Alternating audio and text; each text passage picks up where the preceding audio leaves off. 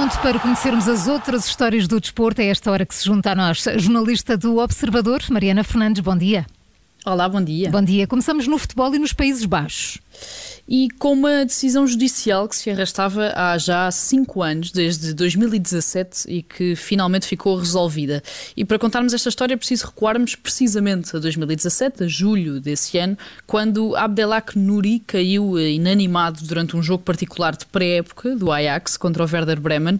Nouri tinha 20 anos, era uma das grandes promessas da formação do Ajax, sofreu uma paragem cardiorrespiratória, foi assistido no local e as primeiras notícias indicaram que estava estável. Mais tarde, soube-se então que tinha sofrido danos cerebrais irreparáveis e que dificilmente voltaria à vida que tinha e a ser independente. Ora, esta segunda-feira, cinco anos depois, eh, o Ajax e a família do jogador acordaram o pagamento de uma indemnização de quase 8 milhões de euros, para além também do pagamento de todos os cuidados médicos de que Nuri precise, algo que o clube já vinha a suportar desde o primeiro dia. Eh, mas é uma indemnização porque o clube, o clube assume alguma responsabilidade nisto? Assume sim, eh, o que o Ajax diz em comunicado é que acabou por concluir que os cuidados médicos que foram prestados de forma imediata, ainda no relevado, não foram adequados e acabaram por desperdiçar uma fase crítica em que as faculdades, as capacidades neurológicas de Nuri poderiam ter sido preservadas e protegidas. O clube diz que, enquanto entidade empregadora, assume a responsabilidade das consequências e vai então pagar esta indenização e continuar a suportar todos os cuidados médicos de que eh, Nuri continua a precisar. Ele esteve esteve em coma durante dois anos, oito meses e 19 dias. Acordou em março de 2020 e foi para casa, foi para junto da família, mas continua a precisar de cuidados permanentes e só consegue comunicar através de expressões faciais.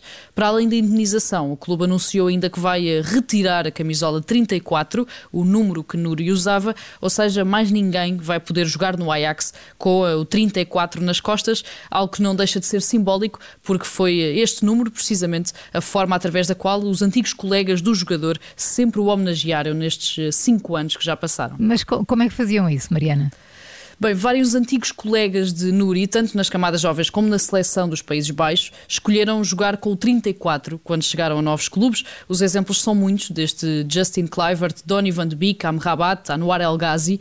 Nuri nunca foi esquecido por aqueles com quem eh, partilhou o relevado e são muitas as histórias que o recordam, desde o facto de eh, Frankie de Jong o ter ido visitar ao hospital antes de assinar pelo Barcelona para tentar obter algum tipo de aprovação e de Steven Bergwijn ter telefonado ao irmão de Nuri antes de se estrear pelo Tottenham para garantir que estava a fazer tudo pelo antigo colega e pela família.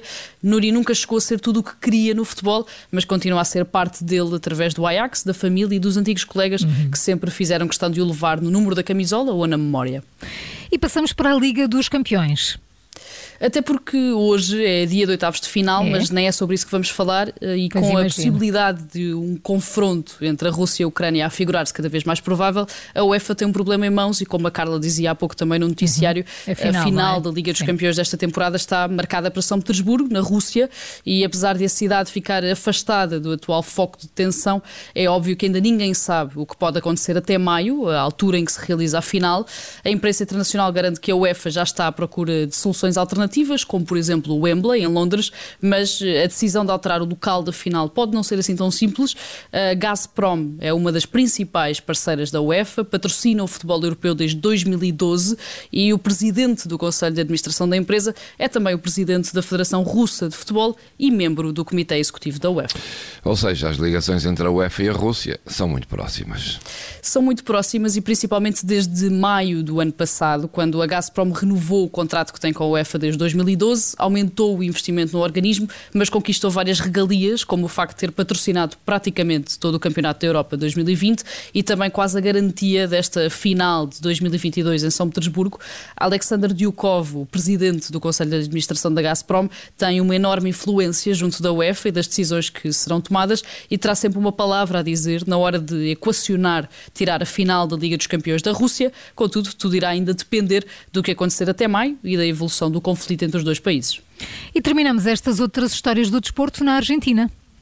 E terminamos com Sérgio Agüero. O avançado argentino terminou a carreira já esta temporada devido a problemas cardíacos que lhe foram detectados no Barcelona. Já disse em entrevistas que está muito limitado fisicamente porque não consegue correr nem fazer exercício físico de forma mais intensa, mas garantiu entretanto que vai estar com a seleção da Argentina no Mundial do Qatar no final deste ano e explicou que falou com o presidente da Federação do país sul-americano e que vai então integrar a equipa técnica da seleção num papel que ainda não está definido, ainda não se percebeu se será um simples conselheiro, se vai ser treinador adjunto, mas a verdade é que vai mesmo acompanhar a equipa de Messi ao longo do Campeonato do Mundo. Hum, e é assim que chegamos ao fim das outras histórias do desporto, sempre com a Mariana Fernandes. Mariana, obrigada. Até amanhã. Até amanhã.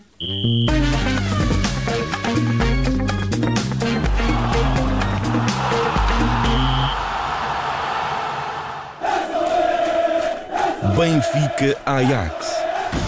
Os encanados lutam pelo sonho europeu, mas pela frente têm a potência holandesa que já marcou mais de 100 golos esta época. Está feito o golo do Benfica! Esta quarta-feira, a partir das 7 e quarto da tarde, emissão especial com relato em direto do Estádio da Luz. Benfica Ajax. O sonho europeu joga-se esta quarta-feira na Rádio Observador. Esta emissão especial tem o apoio de Betway. Estamos a 6 minutos das 8, às 8 precisamente, olhamos para o mundo, logo depois conhecemos juntos o tema do contracorrente de hoje. Até lá, tempo para a música. Esta é de Márcia, chama-se Já Passa da Hora. Começa assim. Já passou da hora, agora já é tarde. Quando o amor demora, toda a gente sabe. Alguém se vai embora, Já passou da hora, baby,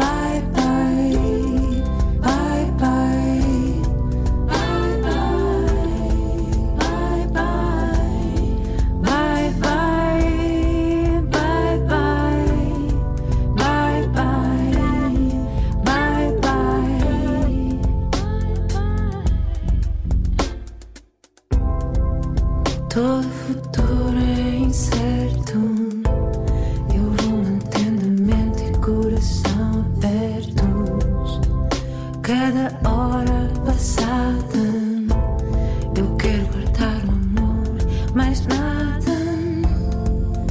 Cada sonho uma oração.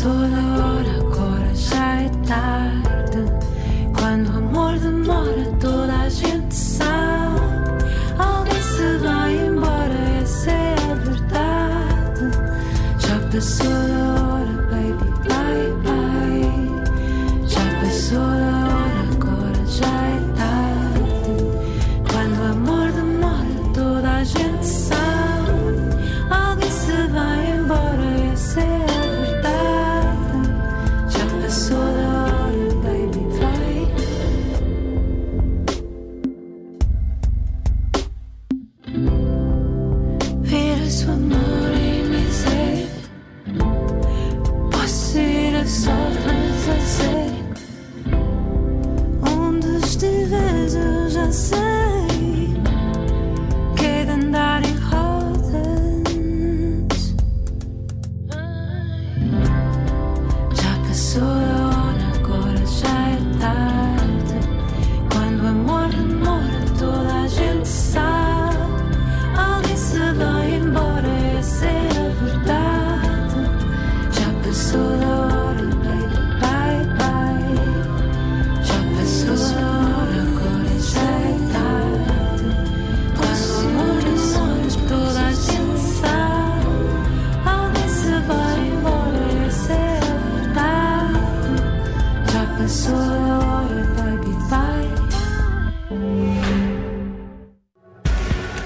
economia está a mudar.